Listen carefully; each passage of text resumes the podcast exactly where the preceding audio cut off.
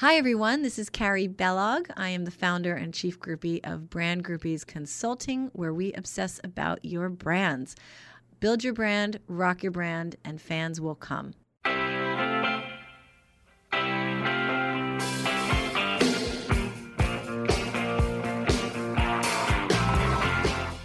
Hello, everyone, and welcome to the Brand Groupies podcast, where we speak with inspiring entrepreneurs and brand leaders who are building and rocking their brands. And today I am so excited to have guest Victoria Grantham here, all the way from London. Hi, Victoria. Hi. How is it over there? Good. Thank you. Thank you for having me. Oh, I'm so excited to have you. And so, um, for our listeners, uh, Victoria Grantham is the founder of Shark Chaser, the New York based luxury handbag company created by hand in Italy.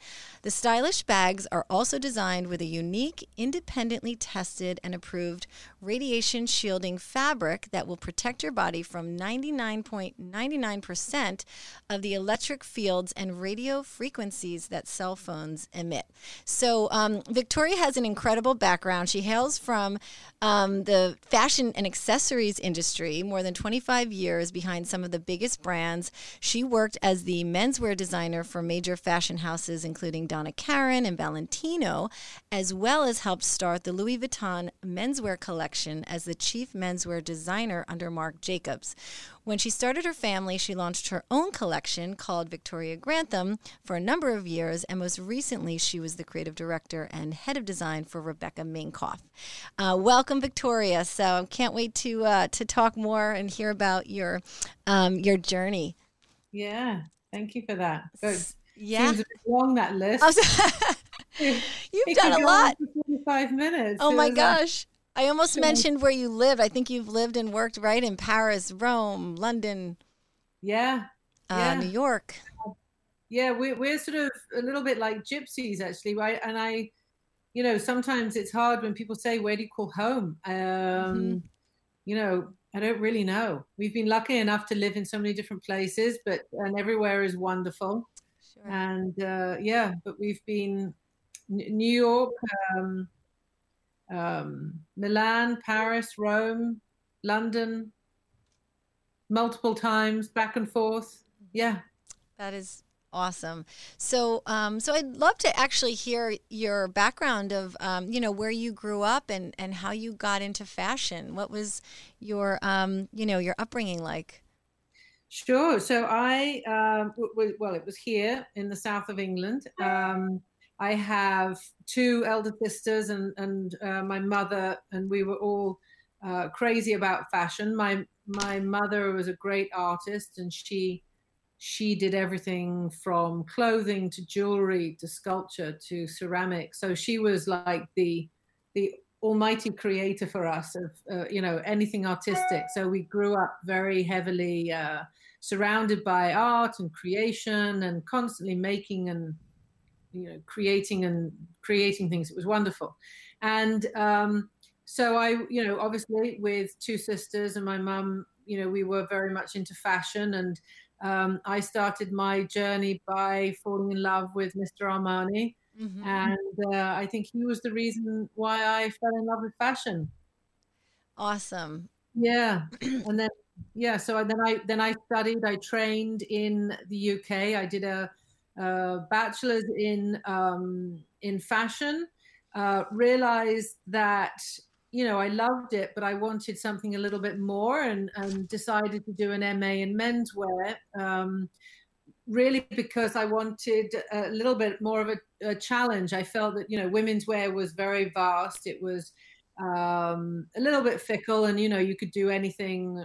You know, and it was sort of endless. But I, I liked more the confines of, um, let's say, sort of tradition and the way men think, the way men sh- shopped, and you know, at that time, it was either you know very extreme Yohji Yamamoto, or a lot of the Japanese designers, or it was very classic Savile Row, you know. And I liked the idea that there was space to fill, or you know, a bridge uh, to gap, and um, and so I trained. Uh, no one else uh, when I was at college, I was at the Royal College of Art in London, and no one else was interested in tailoring. And so I um, was very lucky enough to have a, a, Savile Row tailor that sort of was my buddy for two years. And um, he taught me everything, and I just fell in love with with tailoring and the craft of, of tailoring and menswear and sartorial, and and so it went from there. Now, yeah. now after you studied and you got your master's, um, what brought you to New York? Like, what was that, you know, opportunity, or how did it present itself to you? Well, that was amazing. Um, uh, a headhunter friend of mine uh, said, "Okay, there's there's this job in New York with Donna Karan," and so I started to do some research on Donna Karan, and she, you know, quickly became my you know, my hero. She was a working mother, um, you know, with a with a young brand at that time in New York. Well, the women's wear had already been very successful, and she created this wardrobe of seven easy pieces and um, I loved American fashion. I, I, loved the sort of the sportswear nature of it. I loved its dynamic. You know, at that time, American fashion, well, it still is, but it was really it was really exciting moment, you know, coming out of the 80s and the and the 90s. So this was the early 90s when I uh, first got the job with Donna Karan, and she was starting her menswear business. And I have to say, it was rather like Armani. You know, it was de- deconstructed menswear, so it was really working along those lines of how do you challenge traditional um, menswear. So it was it was fabulous. You know, I had this. Um, you know Donna, who was you know everything to us, and and uh, you know menswear. It was a business that had just started, and so there was everything to create and to, to begin, mm-hmm. and so it was very exciting. Wow! And, and it was you know it was petrifying. Uh, I'd never been to New York before. Um, I got the job on the team, menswear team, and um, you know, had to find an apartment in one week, and it was just, it was, you know, left a boyfriend back in England, and I was like, what am I doing? I why, oh why am I going through this pain? But I, I knew that I just had to be there. Yes. I had to take this opportunity and and be with Donna, and you know, it was beyond my thinking and comprehension. It was like my every my body was just going there, whether I liked it or not. So that's great. I mean, and what a time in the '90s. I mean, with Calvin Klein. I mean, that was just like New York Amazing. was just the fashion was incredible. Yeah. I mean, I was interning at the time, and I rem- remember I was at a party and I rubbed elbows with Donna and Calvin. They were having a conversation, and I like rubbed into one, and I you must have been there, but I was a little intern, you know, at a fashion um, PR PR Amazing. firm. But it was so uh, so exciting. And then um, I just have to mention the story. Didn't you meet your husband at Donna Karan? Yes, I did. yes. yes. So Fabio, uh, he was yeah. in, uh, from Italy, obviously, and yeah, he had just arrived also. So he was a little bit like me. I think we started more or less the same time. And okay, uh, Fabio was working at DKNY, and I know it sounds a little corny, but I think it was love at first sight. no, I believe it. I love it.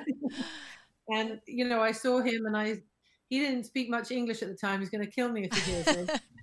but he didn't. So the only thing I could say to him to make conversation was, you know, do you want a cup of tea? So it was hilarious, and then, then it went from there. Oh, that's great. Um, that's amazing. So, um, so after that, I know you um, you then worked uh, on the Louis Vuitton uh, line and Mar- with Marc Jacobs, right? Yes.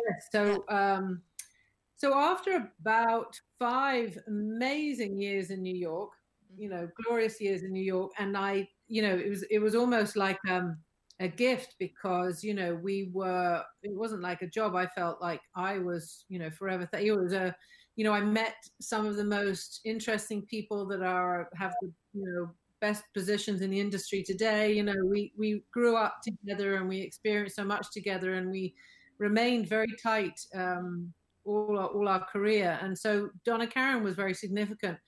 But um, at one point, well, then she she she sold the company. Well, she went public and then she sold the company, and it just felt like a good time for me to get back to Europe. Mm-hmm. Um, you know, I've spent most of my career sort of, and I think this is what fashion designers do. You kind of you you're very intuitive and you follow your instinct. And I felt that there were really interesting things happening in Europe at that time. You know, it, um, it goes in in a circle, right? It goes in, you know, between New York, Italy, Milan, Paris, and I felt that it was also starting to move towards Europe.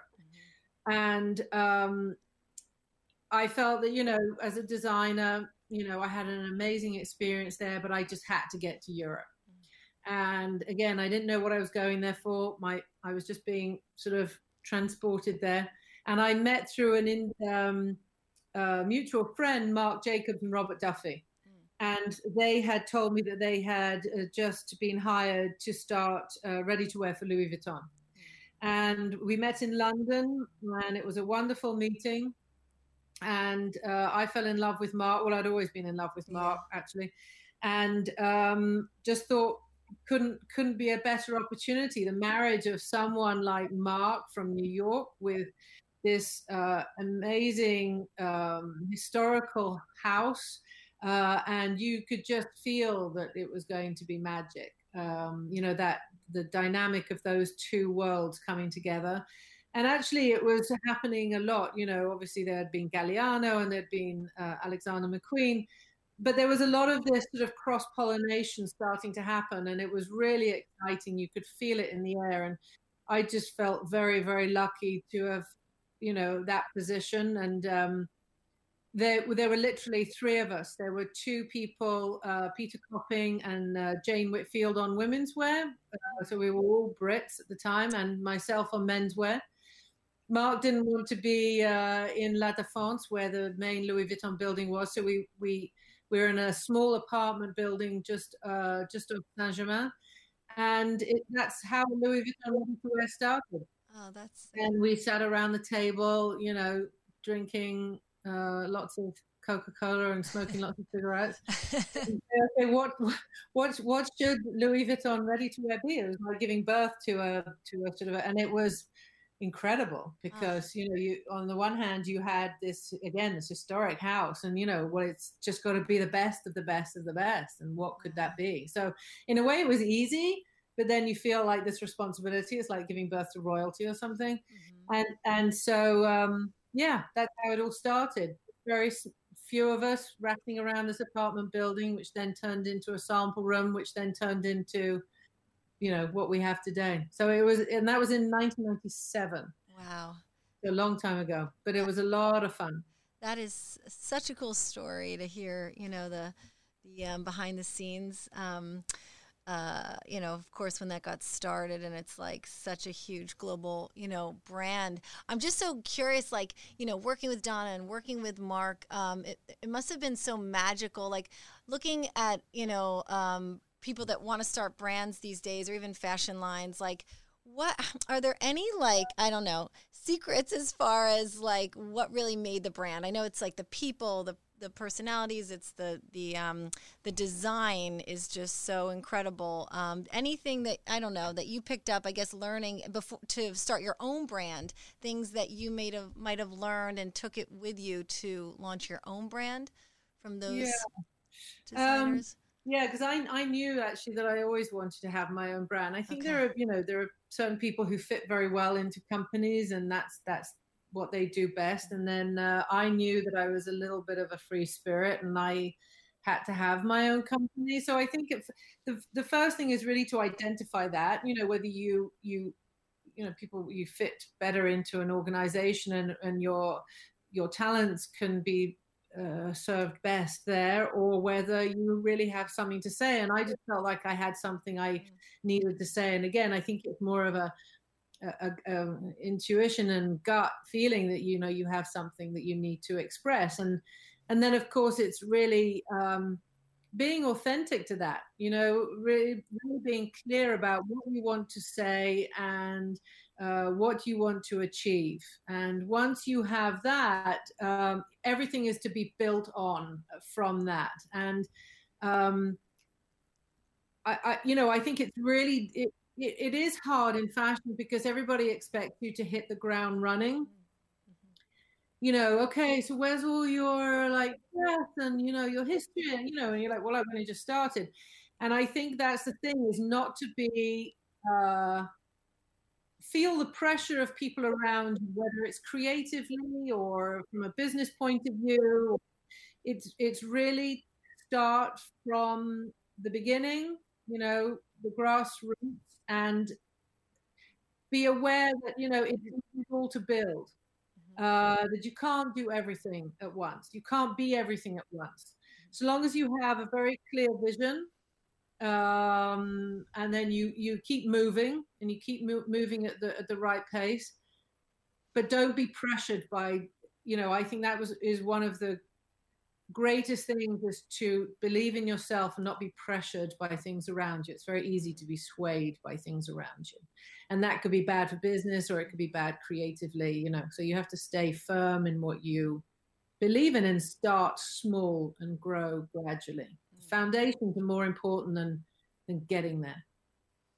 Oh, that's great. Um, that's great advice. And then, um, and then eventually, you did start Victoria Grantham yeah. collection. Yeah. Yes. And um, that was really exciting. And you know, full disclosure, we uh, we were working together when I lived in Milan, yes. and uh, yeah we um, you know worked on on the line and it was just so incredible um, at the time and exciting for me and just always admired your your work and just your vision um, and so it was uh, a special moment. I'm so honored to have been a part of it. Uh, well I, am glad that we met each other at that time and it was a fun time in milan i feel. I feel yes. like there were a lot of really young you know milan is a particular um, uh, place. Also you know you have these sort of mammoth institutions you know prada dolce gabbana and it was very unusual at the time for you know new young companies um, to start. And many of my friends in england were you know they're used to that. You know the uk is used to sort of new uh, designers and new brands popping up, and there is a lot of almost support and help for that. But in Italy, it was kind of like you're, you're swimming with the with these big guys, and it was kind of overwhelming. Mm-hmm. Um, but doing menswear, I really, you know, I I had built Louis Vuitton in Italy, and um, I realized that you know the culture of Italy was, um, you know, manufacturing and uh, you know, especially for menswear, and I, and you had to be there. You had to be there and and and do everything there because the most important part for me was being in those factories and and working with the tailors and creating right there with them. So it it wasn't even a question, apart from the fact that Fabio was Italian, of course, yes. and I love Italy. But um, you know, we knew we had to be there, and it was a fun time. You know, it was when Neil Barrett was starting. It was. Uh, um, D squared, you know, and uh, so it was really exciting. We were all starting out together. Yep, I remember that. Yeah, and yeah, it was just so fun, and it was. Um, I mean, for me, coming from you know America or New York, I was I was living in at the time. Um, just being at parties and being surrounded by all of yeah. the huge, um, you know, designers, and just in that world, it was just uh, incredible. Um, but there was such energy there. I just remember yeah. being so. It was beautiful. It was really fun. So special, and uh, you know, a great time. Um, and you also um, started your family while you had your um, the Grantham collection.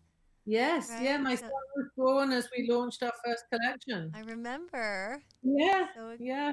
So and it was it was you know, but I think um you know that's why I, I mean i didn't have the luxury of you know working for other people so i could go through all you know we were doing everything so it was a little bit of a sort of a, a juggling but um you know you have an amazing energy uh, you know you know when you when you have your first child I, I you know i don't know what it is but there's this sort of injection of energy mm-hmm. maybe it's sort of that's what nature gives you so i don't know whether i would advise starting a company when you have your first child but you know you you do you, you can ride this wave of sort of energy. Mm. um, and so they were yeah both both happened at the same time.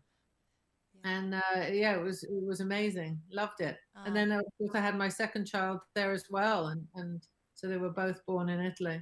Yeah that's that's so awesome. And then um, i was going to say after that um, where did you head after after milan so after Milan, we went to London mm-hmm. um, just for different opportunities there. Um, and it was really going to be a pit stop uh, before we knew that we eventually wanted to get back to New York. That was the the plan. Um, and that ended up being, I think it was like four years in total. And I was doing um, some freelance work for people like Natalie Massenet at, at Net-a-Porter and um, for a Japanese uh, group called Five Foxes. And at the same time, I also felt like it was a good time to um, reflect on everything that I had done. Mm-hmm. And so I started teaching uh, at the Marangoni in London, oh, okay. which was amazing. Uh, I never thought that, you know, the Royal College had always said to me, you know, would I go back and teach? And I, I was never really into it. But then it was, you know, the, there are different phases in your life and um, it felt like the right time. And I loved, you know, seeing students and mm. giving back a little bit of what I had learned. And it was a lot of hard work, I have to say, but um, very rewarding. I loved it. Oh, that's so neat. I didn't know that. I went to Marangoni yeah. in Milan. Um, that's where I got my master's in fashion oh, promotion. Wow. But that what that's what led me to uh, Milan. But I just loved the whole, you know, the school, and I I know they opened up different campuses. So yeah, um, yeah. that is so cool. I didn't realize that you you had that. Yeah, so I was uh, actually lecturing uh, on. Um, you know, the history of fashion, um, business of fashion, and styling and design. Mm-hmm. Oh, so there was a you know obviously the history of fashion is one thing but you know fashion changes every year. So there was a lot of uh, um, preparation and and but it was it was i loved it. And um, it was a really exciting time actually because it was when you know fashion shows started changing so dramatically they you know everything was becoming a lot more democratic and with, with the internet and everything everything was opening up so much more and it wasn't about you know just editors sitting in the front row. It was not you know you had having bloggers on the front row. Everyone had more of an you know a voice. And so you could tell that something really exciting was happening and it was just bubbling. And um, business of fashion had just kicked off and I, I just fell in love with imran and everything that he was saying. I have to say he was an enormous support to me with like you know the information that but i just loved the way that there was this a greater dialogue in general in fashion. It wasn't so exclusive anymore, mm-hmm. which in a way, you know, it, it, it was that in itself is wonderful, but, you know, because there's this mystery and intrigue in fashion, which is always kind of necessary. I think, you know, what's coming next and discovery and not knowing and finding and, but there, it, there was a wonderful moment where sort of everyone could be included in the conversation you know from students to people like started their career to um, you know, established designers to journalists to so it was it was really exciting. I mean, I always love it when there's change and and things are sort of shift and move because I feel then that's evolution, right? People are moving moving on. You know, you're not staying still, and so you it's an exciting time too. Mm-hmm. Yeah. Oh, it must have been so. Um, so fascinating to be part of that uh, yeah. that that time period. I remember when that was, and everyone was a stylist, right? Everyone, there were so many bloggers and stylists, and um, I just well, remember kind of cooler too because yeah. it was, you know, it it took away the um, the formality of it. Mm-hmm. You know, people could become so expressive. Yeah. Um, and that was wonderful. I mean, you know, yes. I did very formal uh, fashion training, but I realized that you know anyone could do it if you if you have a real passion and a, and a mm-hmm. curiosity for it. You know, anyone can do it. Sure, sure, yeah. No, that's that's great. And I was going to ask you too, like you obviously are so talented, and um, you know have worked with so many incredible brands and um, and you know designers. Um, what sets you apart from other designers, um, you know, and your competitors? Almost like, what's your superpower? Is it the vision? Like, are you like just, you know, three years ahead of seeing the trends, or is it down to the, you know, the detail and the construction of the design? Um, you know, what would you say is kind of your, I don't know, your superpower? Gosh, wow. that's a big loaded question. you know, I like that superpower. Um, I um gosh, it's really hard. I think um well what I love what I love and Donna Karan always taught me this and I know there is sort of in design there's sort of different beliefs but I you know I was always taught that design solved a problem. Um, and and good design really is naturally in itself solving problems. So you know, Donna with her seven easy pieces, how can she make the wardrobe for the working woman really easy, like a, like a guy? You know, you get up in the morning, you put on your shirt or your suit, and it's you don't have to sort of think about it too much, and you, you know, someone else has done the thinking for you, what's right for your body, and what makes you feel good and powerful and confident. And so I like that that idea of combining um, combining technique, uh, also challenging technique and tradition sometimes is really exciting. Um, and and what problems are we solving? You know, what am I what am I giving to somebody here mm-hmm. with what I'm doing? You know, obviously it's fun for me and it's very exciting to create something, but what is it providing also for other people? Mm-hmm. Um, how are they living with it? Does it does it serve a purpose? Um, you know does does it make them happy? You know is it you know because they're the first thing in fashion is always an emotional connection. You know we we we see something with our eyes and it sort of you know you respond with your heart and you know that's that's living right? That's that's the fun part of it. But then you know people have to then live with it. And how do they live with it? Um and so that's why i loved menswear. It was figuring out all of those things between construction and quality of make and construction and material and value and you know the, the having fun with it the glamour of it. And everything had to be uh, equal for me like it had to have its place. Um, and and i really liked that you know thinking about all of those elements and how they came together. So i feel that you know i don't i don't know maybe it's that no, that's that brings us to your current your current yeah. collection. You know, Shark Chaser. Um, I think you you know um, are solving a problem out there with yeah, the incredible so. yeah. materials. So, um, so yeah, so I think that's that's um, really true, and I think um, looking at how it's benefiting the consumer is is really important. So, how did you get um, the idea for Shark Chaser? I, leading into the launch yeah, of this so line? When um, actually, when I was still in London, I was wearing. You know, I I think I got my first cell phone when I started working at Louis Vuitton, mm. and um, I think at that time, you know, I was doing so much traveling and you know constantly on the phone, and I remember feeling that and hearing some things that you know it wasn't good to hold your phone up to your ear and you know but we all loved it, right? And mm-hmm. technology was moving so fast. We were like, you know, hell, we just love it. And we can talk to people all the time and we're on the move and we can mm-hmm. then connect to the internet and we can send messages and we can chat. And, you know, it, it just, it just um, got ahead of us in a way. And it was very addictive, as we all know. Mm-hmm. And, um, so you know we it ended up being everybody's best friend. You know you you you're just with your phone all the time which you know and what steve jobs did and sort of putting all our clutter into one place and it was genius. So i was holding my phone against my body every day and i realized that it just wasn't it couldn't be healthy. You know it was in the same place every day right flat against it was in like a little leather pouch that i had made and you know, everyone was saying, "Oh, it's so cool," you know, apart from you know the, the pouch, but it, I, I just knew that it was wrong to hold it so close to my body, and so I started doing some investigation. Again, you know, I've always been curious about health and wellness, and um, you know, more sort of holistic health, and um, I realized that it wasn't good, um, and not a lot of people knew about it, and I realized that it was it was very controversial because the industry really doesn't want you to know that.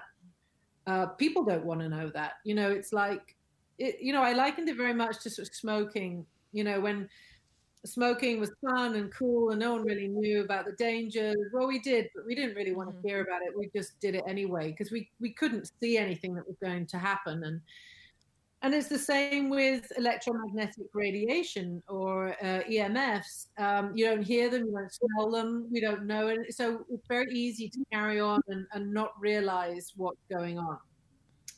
Um, and I, you know, I, I, I also felt very strongly that I, you know, it was it was a very heavy subject. You know, there was a lot to take in. It was very uh, scientific and um, and it was a heavy subject apart from being very co- controversial. And i knew that it wasn't going to be you know to saying to people you know you have to be careful. And so i was very aware that i just wanted to have solve this problem find a solution for people and then allow people just to get on with life and still enjoy life you know? It's not about you know oh my god we all have to sort of uh, run and hide in fear. It's about okay so that's that's the problem. This is how we want to live how can we do those two things? How can we live with our technology in a responsible way? You know, I, I love my phone. I love technology. I don't want to stop carrying it around with me. Um, but how can I live with it in a way? And there are solutions to this. And so I did a lot of research with different materials um, and understanding. I mean, I was never very good at sort of science at school, but you know, I had to get my head around all of these these sure. things and i and talking to different doctors and i realized you know there was a way of solving this problem at the same time i couldn't forget you know my love of art and fashion and i didn't want to have you know a boring bag that just solved a problem i wanted to have a bag that was i enjoyed carrying mm-hmm. too that had style and it was designed and it was uh, you know made out of you know qualitative materials that would last um, and uh, you know that I loved. It became you know a handbag for a woman or anyone you know is um, very important, and I had to have that emotional connection also mm. to the bag that carried my phone. So mm-hmm. it just it you know it was a it was an obvious mix. You know, design, mm-hmm. wellness, and then, of course, we have, you know, we have three main pillars in Shark Chaser of design, wellness, and sustainability. Mm-hmm. And um, the sustainability part of it, uh, I realized that this was another chance to start a company. And I think that any anyone starting a company these days has an obligation to really listen and think about what's happening to the environment. So I you know, as I started uh, my first collection, I, I, you know, obviously I did, uh, you know, recycled paper for shipping, and I was really thinking about where I was getting my leathers from, and um, were they sustainably, you know, reared as the animals, and were they sustainably sourced and um, and then tanned, and so all of that was really important to me. You know, how are we shipping? Do we ship in plastic bags? Well, you know, you don't start off like that. You have to start off. Um, putting all of these things as you start slowly into into practice. Mm-hmm. Um, and then, of course, a lot of my vegan friends would say to me, "But you know, I, I don't carry leather, and and where are your non-leather bags?" Mm. And so I started also to do that research, and now I have um, some very interesting collaborations coming up with.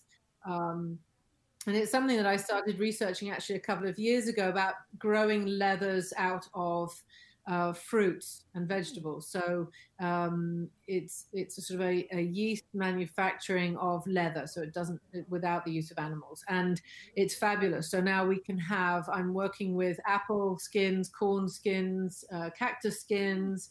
Um, you know, two years ago it was just the beginning of this technology, and we there weren't there wasn't really the sort of the same hand feel that you have in leather and so rather than using, you know, poor, um, often more dangerous substitutes to non-leather, I really wanted to wait until I could really answer that part of it again responsibly. Um, and so I'm really excited about that. So right now in the collection we have leather because again I believe that you know the the leather tanned in Italy, um, the 98% of it is is a byproduct from the food industry, mm-hmm. um, and all of my um, factories and uh, tanneries have sustainably sourced accreditations, and uh, you know, so I I'm very you know uh, particular that where I source my leathers from. So that for me is creating a a a well-made crafted bag in Italy with a material that's going to be that will last you longer that's not going to go into a landfill that's not full of you know polyurethanes and, and worse substances in many non-leather substitutes um, and that you love and you have for, forever and when you don't have it forever you know i'm going to start a, a subscription service where we can upcycle our, our bags.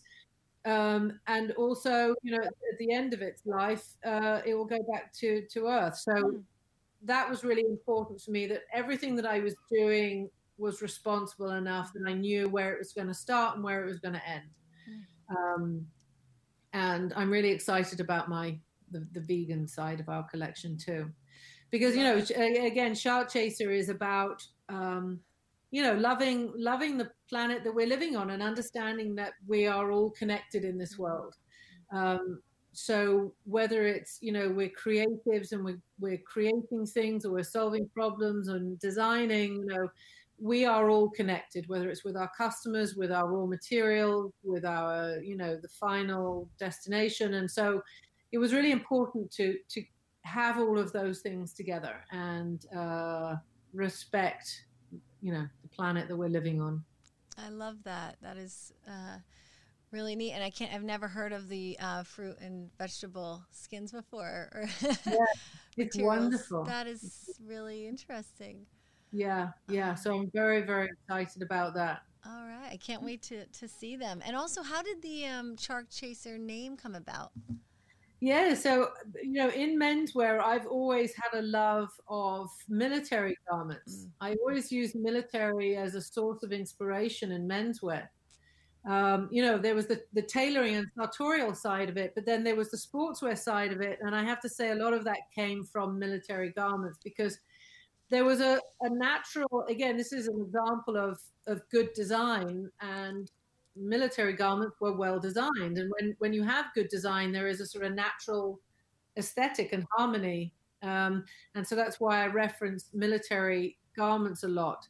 And so i have tons of material and i was looking through it one day you know trying to find a name for um, this handbag business. And um, there was a bag that the Navy and Air Force used, and it was stamped, this bright yellow bag with Shark Chaser. And it was when they fell into the water, um, it it was like a cloth tea bag. It would release the substance into the water, and it would protect them from the sharks.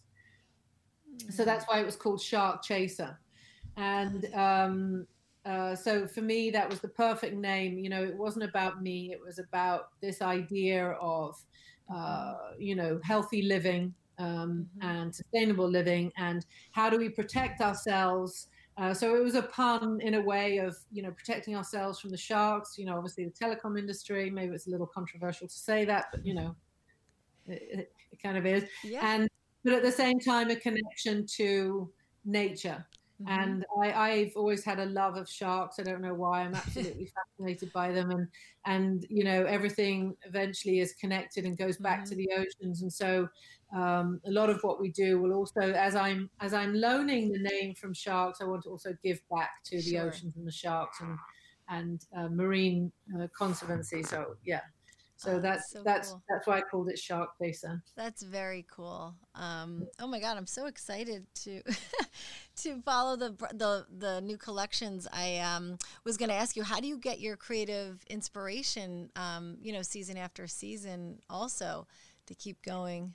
Yeah. So, it, you know, I I um, I knew that I wanted to launch, you know, we have a lot of great vision for the future for Shark Chaser, but I knew that I wanted to start in the area that was closest to my heart, and obviously that is art and design, and um, so that was, you know, the, the luxury part of it, and um, I really, you know, as there we we'd just been obviously, and I've been through Louis Vuitton with Marc Jacobs, and I think Marc Jacobs was the one who really set the accessory business for the world on fire. Mm. We really started at that point, and you know, handbags have become so wonderful and interesting and incredible. It's like almost like sculptures. Yeah. And so for me, I sort of saw it like that. It was like a sculpture. It was this three dimensional object. I've been doing, I, mean, I had done full collections all my life, but you know, ready to wear was one thing. It was on this human form and it was about fitting and, you know, moving and how it how material responded to the body, but the the, the handbag became, was more of like a sculpture, as a separate object. It wasn't even on your foot; it was something mm. that you that you carried. So there was this wonderful opportunity to create these sort of shapes and things. And I really wanted to start from scratch. So I started looking at um, sort of very elementary shapes. So I have the bubble, I have the triangle, I'm going to have, you know, the cube, you know, it was really taking these elementary shapes, yeah. obviously thinking about um, protecting yourself from cell phone radiation. So it was about also creating designs where you can hold your phone furthest away from your body. Mm. So there were a lot of these different criteria, you know, material, shape, um, color, functionality. And it was just, you know, for me, I, I get a real kick out of, um, you know, creating a three dimensional shape um, it's like origami in a way. Like my first bag was made out of one piece of leather, and it was literally just folded. And how you folded and created these these forms and shapes and cavities uh, that became the bag. But then, of course, it had to be highly functional. Um, you know, different people like carrying different size bags in different ways. So it was, you know, again, I always see fashion as a little bit of psychology. You know, it's mm-hmm. how people think and go through their lives and their day and what they need. And um, so it was combining all of those things. And again, uh, actually, the bubble bag comes from um, the military again. It was a helmet bag, actually. It was a cloth mm. helmet bag. And I just love the dynamic of its simplicity and just the way it was stitched and the pockets inside. And, and so it literally came from the, a, a helmet bag. And, um, you know, it was like a cotton canvas bag. And when the helmet was in it, it, it made this beautiful bubble shape and so they they have those names you know they're either called the, the triangle which is mm-hmm. a very again because i made it out of one piece of leather it's all sort of folded there was a lot of sort of air in it and it reminded me very much of sort of like lungs and it was breathing it was like alive mm-hmm. and, and so it was like life. And um, so i loved that it had this sort of uh, life to it. So that that's where that came from. And then from there you know i it, it's sort of um, it's a it's a beautiful start actually because then it's endless you know where you can go from there. And it's just wonderful to um you know the, the best thing is is when you have you know your core identity how it then it can evolve just purely by mm. changing materials and colors and fabric and the decoration that you can give it and what what's exciting and new for mm. people to see you know what's the the next fun thing for people to feel Yeah, that is so cool. And you do, the brand identity is so strong. And, you know, that's, I, I definitely see so many, um, so many ways you can you can go and, and take it. And um, what are, I mean in five years do you see more accessories extensions of the brand? Yeah absolutely. So we've got lots of wonderful things that we want to do actually. We we want to we, we're thinking of creating um, actually we're, we're sort of in the process of doing it right now with all our different collaborations but a shark chaser lab. Mm. so um, a lot of this is about um, you know i think today is so wonderful particularly with the rise of sustainability and how do we solve that problem um, there's this wonderful sort of coming together there's sort of a collectiveness between creatives and um, you know, at the beginning, when I started my career, it was sort of a little isolating. You know, you did your own thing, you created your identity, and you kept it very guarded. And and like I said, as I've seen as I've gone through my career, uh, whether it's you know Marc Jacobs at Louis Vuitton, this sort of combination and cross pollination of of creatives or something in a different time and a place with something very very modern and another perspective and how that comes together. And that was so exciting. And so i've always loved collaborations and and i've loved every art form and every art medium so i you know uh, we have ideas in the future to you know work with different people whether it's and again we'll work we'll function on our three main principles, whether it's design, wellness, and sustainability. So it could be, for example, in design, an artist or a performance artist or a dancer, mm-hmm. or um, in in wellness uh, and sustainability, it's um, you know how do we how can we create other products to address uh, those issues? You know, I would love to create um, garments for pregnant women or babies. Mm. You know, a very vulnerable part so uh, of of uh, of us that need that protection from cell phone radiation or radiation and, and Wi-Fi in general. Um, you know, we have to think about how we travel because when generally when we travel, uh, Wi-Fi and electromagnetic radiation is at its most dangerous. Mm-hmm. Um, so there, there, are lots of things that I have. You know, what do we have in our home? How do we, you know, whether it's something aesthetic um, or whether it's something sort of purely functional, you know, so it could be from bedding to, you know, blankets to mm-hmm. um, objects. Um, so I would love to do, you know, I'm starting now. We're doing some wonderful, exciting collaborations with some performance artists. And then, um, like I said, we're working with these materials um, uh, in Italy that are all non leather and that come from um, either a byproduct of something else or using leathers made out of different uh, fruits and, and vegetables. Um, and then I would love to work with colleges, and I would love to work with students. With you know, so we want to create the Shark Chaser Lab where we can extend our product offering in different ways. Mm-hmm. That is um, I just love this so much, and I, I, think the education is is such a key component too. You know, and I I can see you're like so far ahead of the trends. I just feel like everyone has to has to follow. Um, I'm laughing because I have my I carry around this little um, don't know if you can see it EMF. Oh. Um, radiation thing and it can and it goes off if you um you know, are too close. If you put it next to like an Alexa, it'll start beeping yeah. like crazy. And even like you said, traveling in the car, I know that if you plug your phone in in the car, the EMF, like the waves are, are crazy, yeah. insane.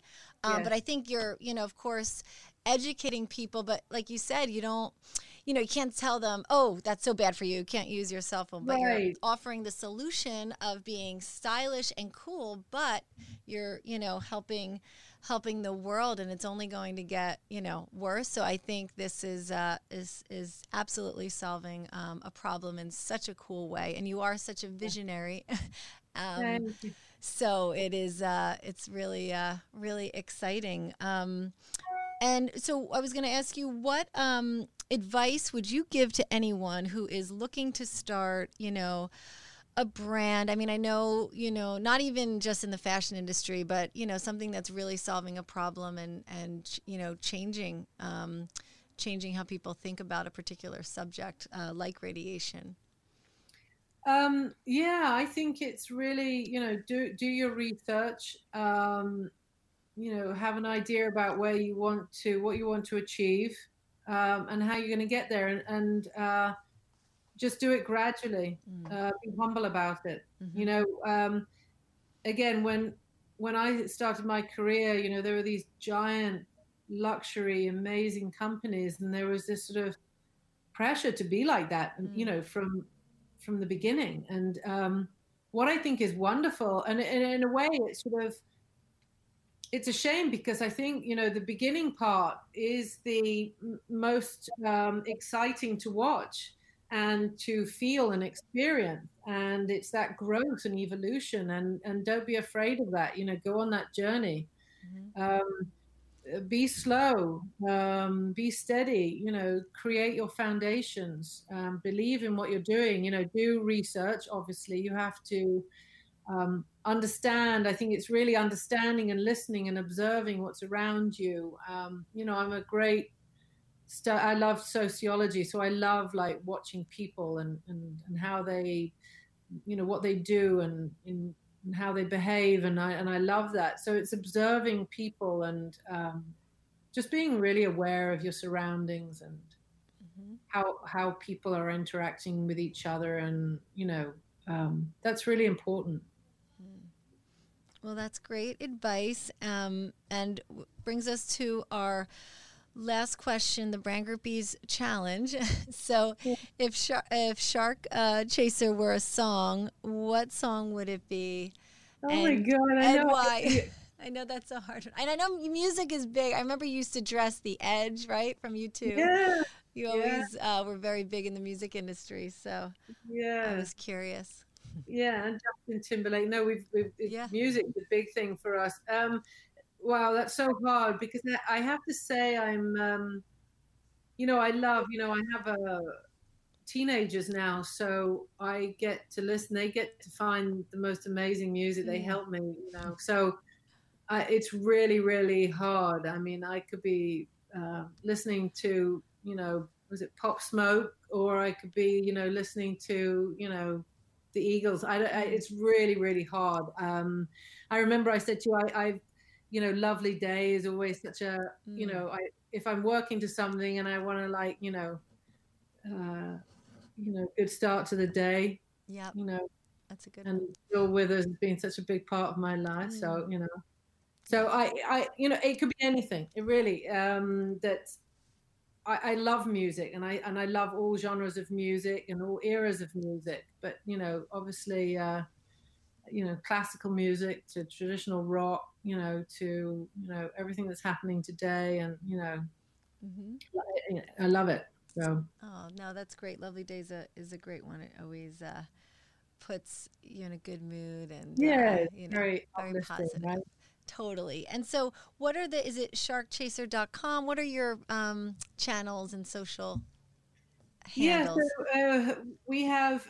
We're currently, you know, we we started the website. It was very much sort of, you know, I don't want to say homemade, but we sort of just wanted to kick it off. But we mm-hmm. are relaunching Shark Chaser officially, our website, um, from the beginning of 2021.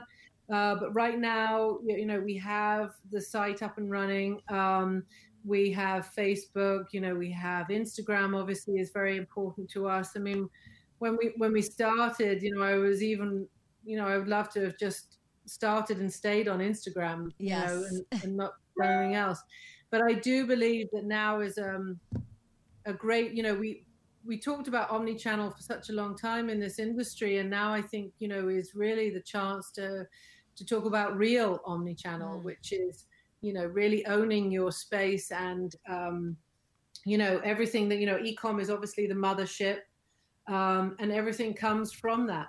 And you know we we are very uh, dedicated to building a community a shark chaser community and having that conversation with our community. And so we just want to build uh, multiple ways of how we can do that whether it's sort of these collaborations or whether we you know it's pop-up shops or whether it's um, you know uh, doing different events or having different you know conversations about you know anything to do with design wellness and sustainability mm-hmm.